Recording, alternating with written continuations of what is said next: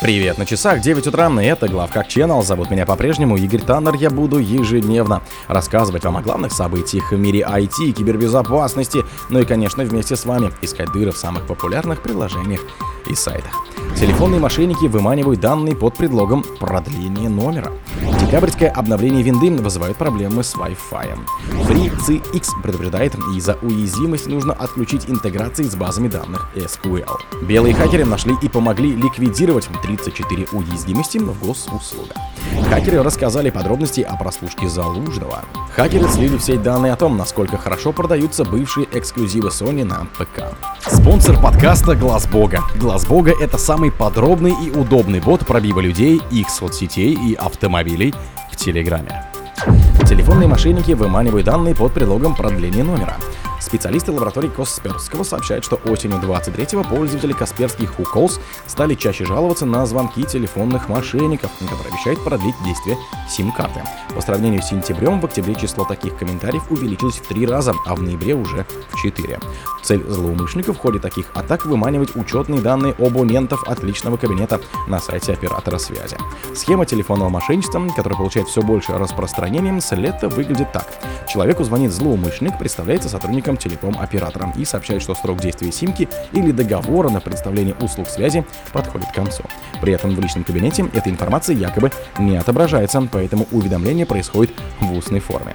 Звонящие пытаются выманить конфиденциальные и учетные данные от личного кабинета абонента, а также одноразовые коды. Если злоумышленник их получит, то попытаются установить переадресацию смс на нужный им номер или выпустить виртуальный дубликат сим-карты. Таким образом, мошенники могут добраться до личного кабинета пользователя в других сервисах, в том числе финансовых и информативных, рассказывает Сергей Голованов, главный эксперт лаборатории Касперского.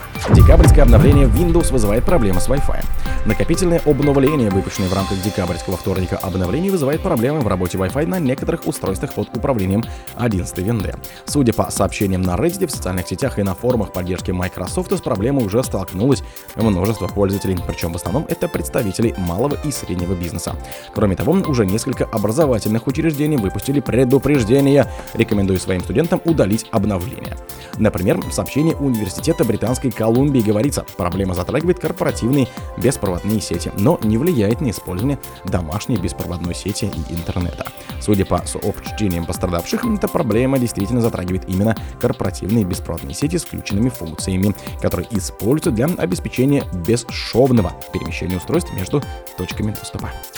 Фрица X предупреждает, из-за уязвимости нужно отключить интеграцию с базами данных SQL. На прошлой неделе компания FreeCX, которая специализируется на Avoid коммуникациях, предупредила клиентов о необходимости отключить интеграцию с базами данных SQL из-за потенциальных рисков, связанных с недавно обнаруженной уязвимостью. Изначально в опубликованном сообщении отсутствовала какая-либо конкретная информация о проблеме, но компания советовала клиентам принять превентивные меры, отключив интеграцию с базами данных.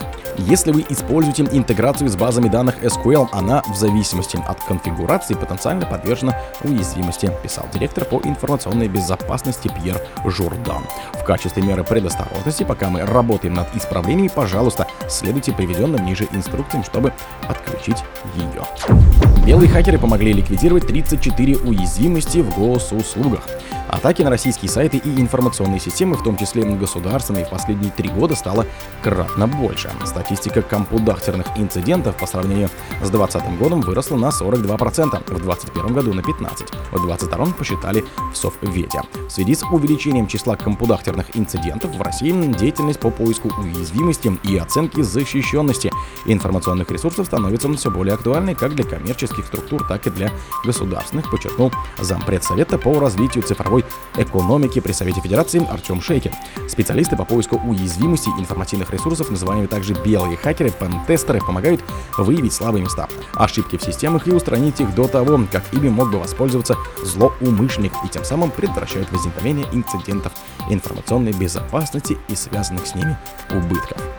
Минцифры при помощи белых хакеров уже обнаружила 34 серьезных уязвимости платформы госуслуги, о чем было объявлено открыто. Однако законных оснований для поиска черных дыр и белых пятен в коде до сих пор нет. Хакеры рассказали подробности прослушки Залужного. Служба безопасности Украины прослушивает все окружение главнокомандующего вооруженными силами республики ВСУ Валерия Залужного имеет подробности о работе и личной жизни командования армии. Об этом известием рассказала представитель хакерской группировки Берегини. На видео лицо женщины скрыто черной тканью, а голос изменен. По данным группировки, прослушку генералов ВСУ организовали еще в 2020 году. Собранные на каждого из них данные разложены по папкам отдельным сотрудникам СБУ.